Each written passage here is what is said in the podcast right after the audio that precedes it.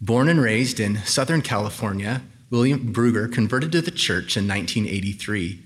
Following a mission to Paraguay, he earned a bachelor's degree in English and master's degree in American literature and literary theory from BYU. He also received a graduate minor in church history and doctrine. A few years later, he earned a master's and PhD degrees in British literature from Drew University, writing a dissertation on LDS migration literature. He was a technical writer in Utah prior to receiving his full time teaching position at Ricks College in 1993. In addition, he has taught at BYU, Seton Hall, Fairleigh Dickinson, Drew, and Utah Valley universities. He is married to Christine Brugger and is the father of six children and a grandpa to two grandsons. Good morning, brothers and sisters. You're an inspiring sight. I think I understand a little more completely Elder David A. Bednar's vision of this sacred space as a gathering place.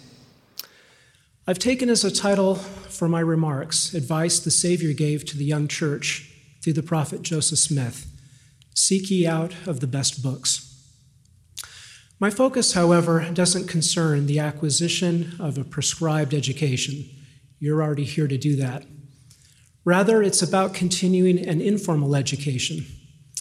I acknowledge that this topic has been presented at this pulpit previously, but I hope to add my humble widow's mites, so to speak, to the devotional treasury.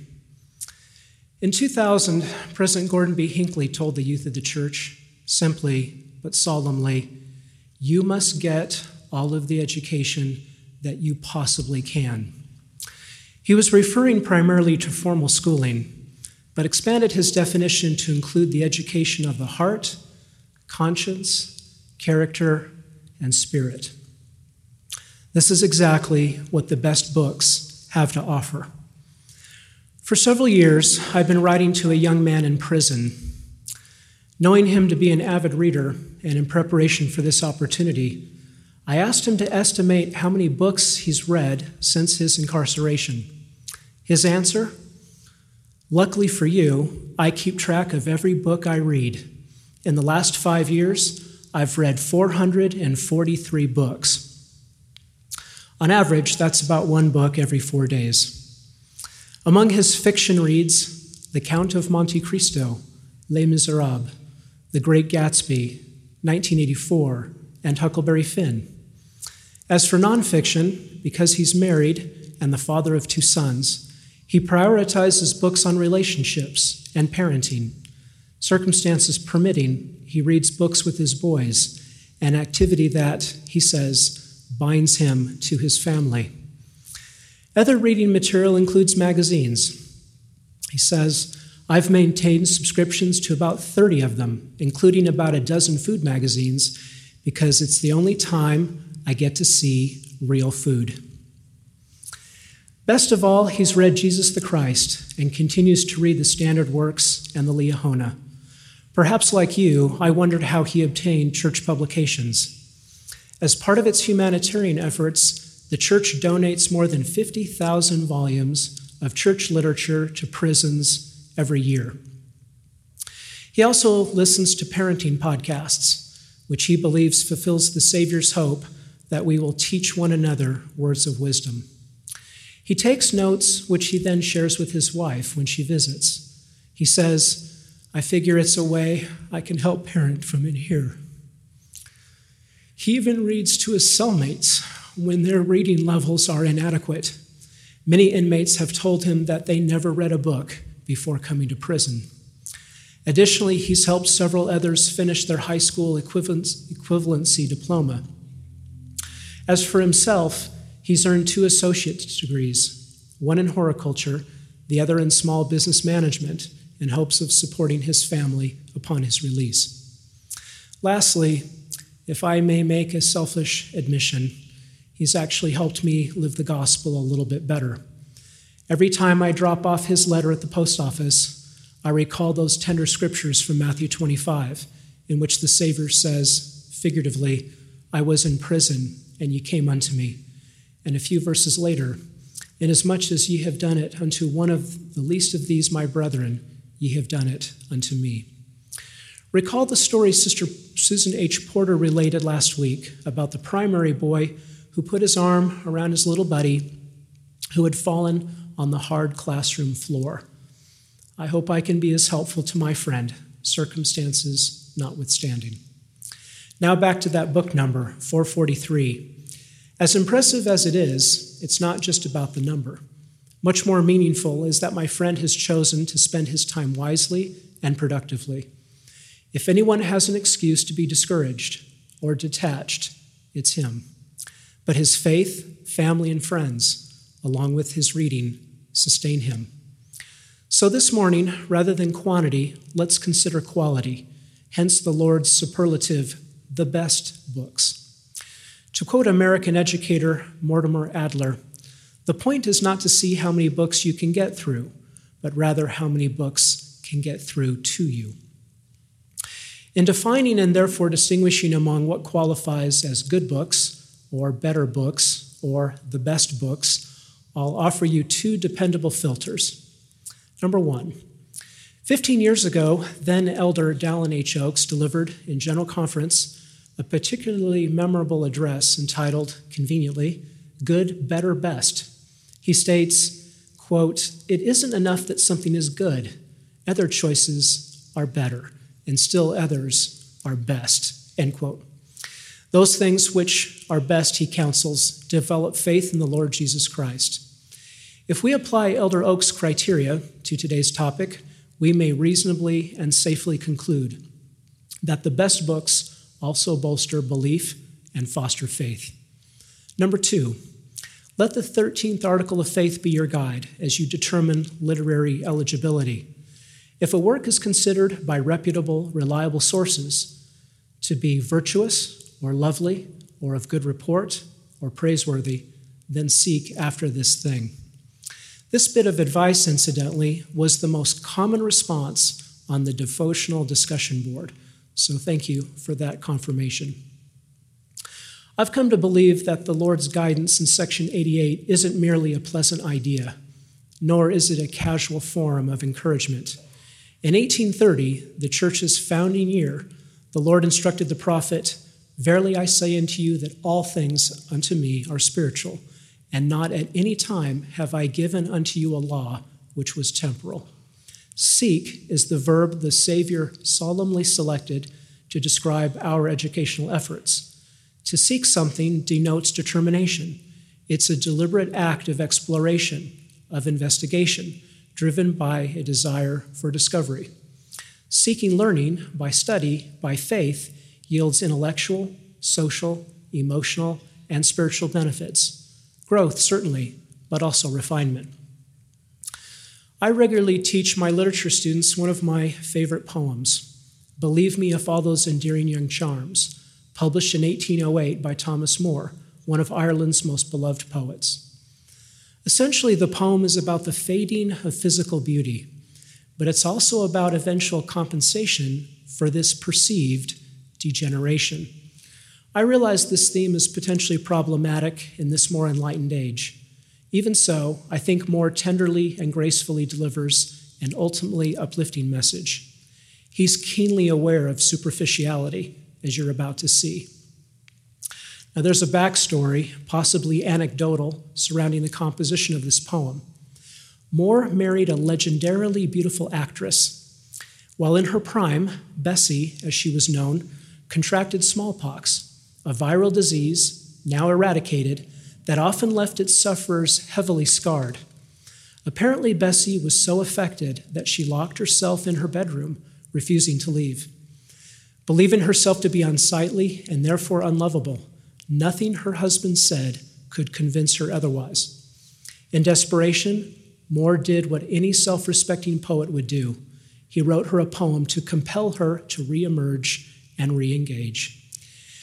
If you're a romantic or at all gushy and you brought tissues with you today, now would be a good time to pull them out.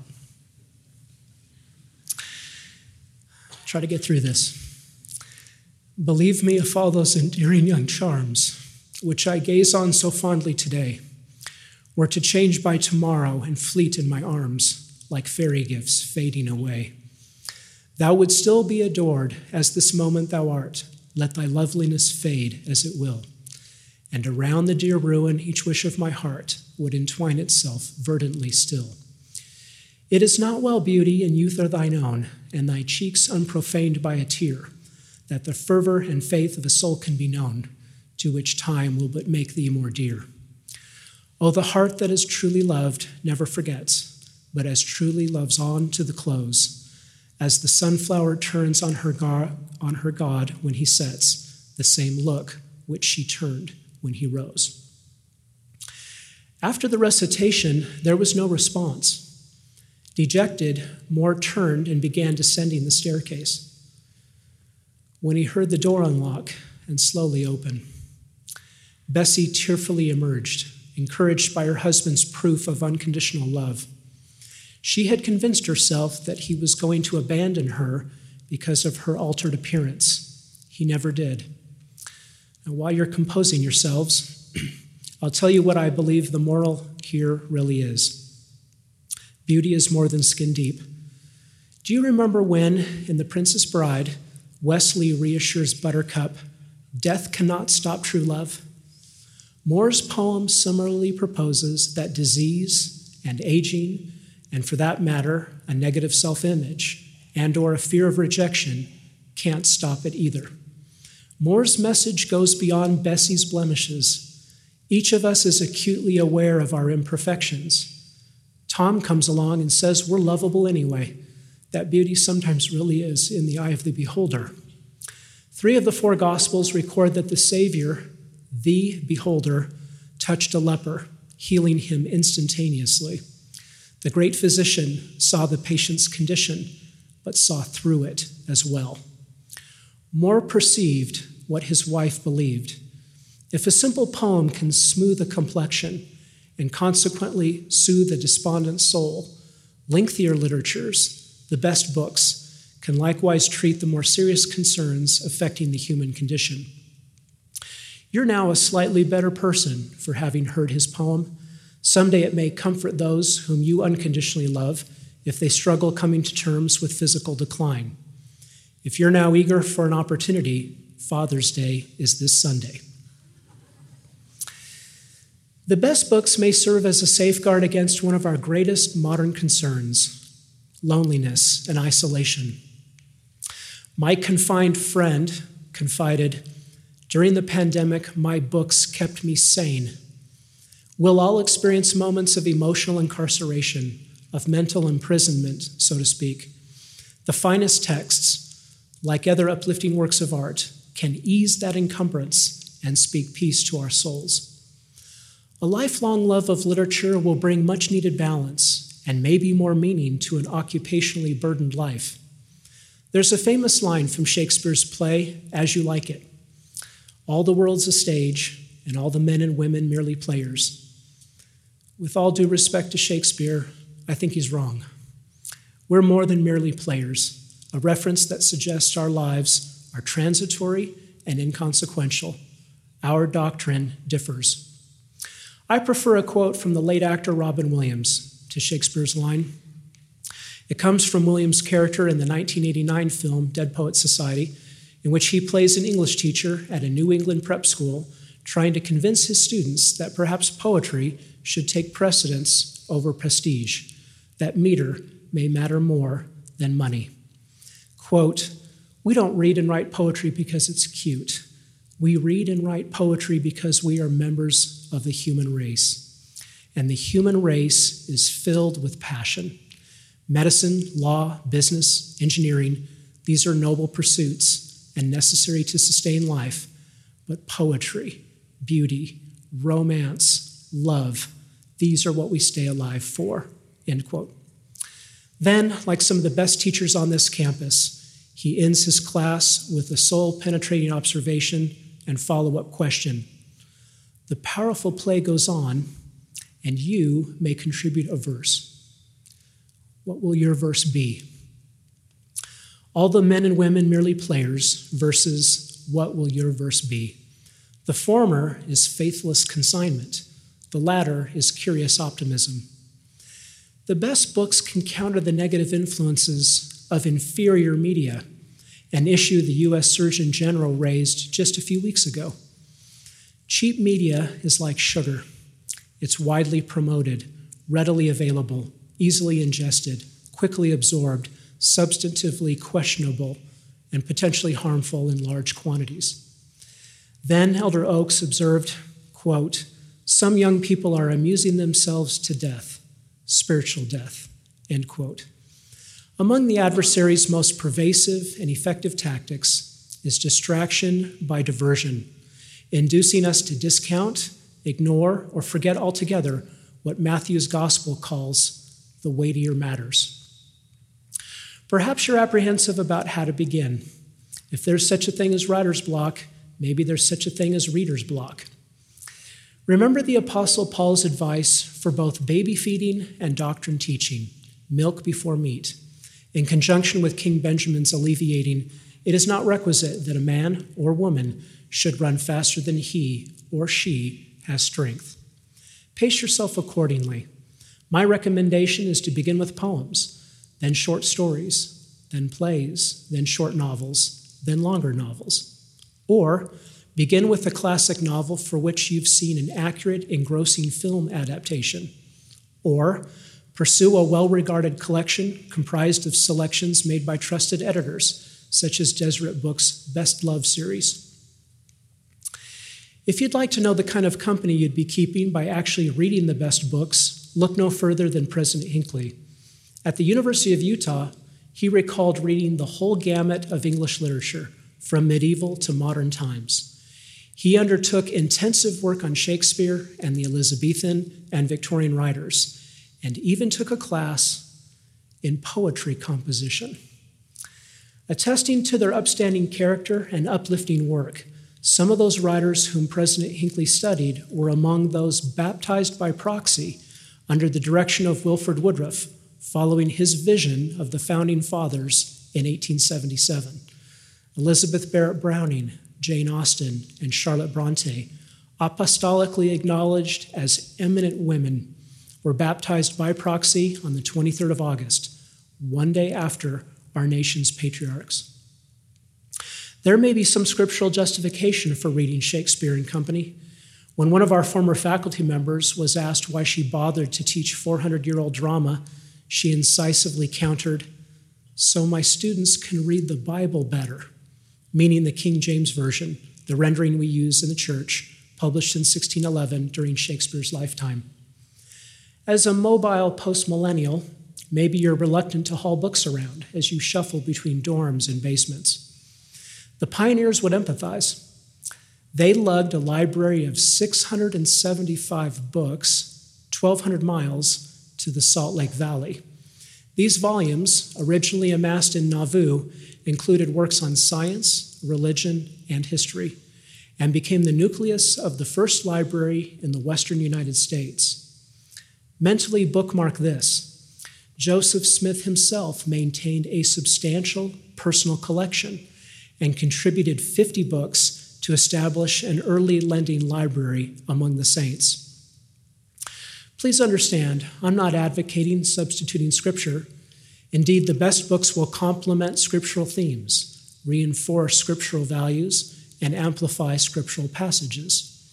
Most of my associates in the English department can, during virtually any literature class, move seamlessly between authors and apostles, poets and playwrights and prophets.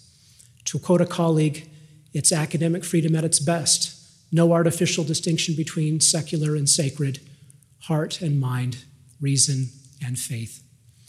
In some cases, great literature may be comparably scriptural.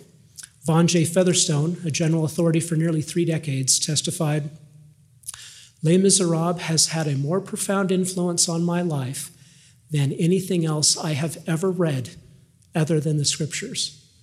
He'd read the unabridged version, all 1,200 plus pages, five times, and predicted that he'd read it one or two more times at least before leaving mortality. He did just that before his passing in 2018.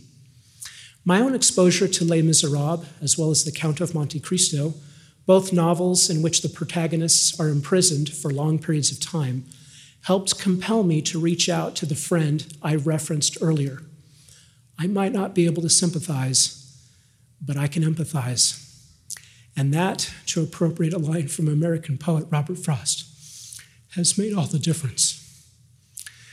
My father valued education, while my mother valued reading. Despite our tiny two bedroom home in Southern California, we had an enormous bookshelf running the length of a wall in the den. My early experience with books seems to parallel that of President Hinckley's. Describing his childhood, childhood home, he said, We had a big library with bookcases all around. We had more than a thousand volumes there, I'm sure. We weren't forced to read the books, but we were exposed to them. Later in his home, President Hinckley's bookshelves housed the 50 volume Harvard Classics series, as well as some good anthologies of both English and American poetry, he said. So, as you anticipate establishing your own house of learning, and before you buy that 85 inch 4K UHD QLED LCD TV, that's 14 syllables. Spare a thought, if not adequate space, for the humble bookshelf. My wife and I made reading a priority with each of our six children, all of whom learned to read before entering preschool. What we didn't anticipate is that their confidence in reading helped them with every class, including math and science, throughout their formative years. Continuing this tradition, my oldest daughter and her husband faithfully read to their two young sons every day. Trending in their home right now is Grumpy Monkey, about a chimpanzee. I don't know why I'm getting emotional about this book. Jim, the chimpanzee's name is Jim Panzee, who is easily irritated when his animal friends act like themselves. Authors and po- poets, and playwrights like Westley and the Princess Bride are only mostly dead.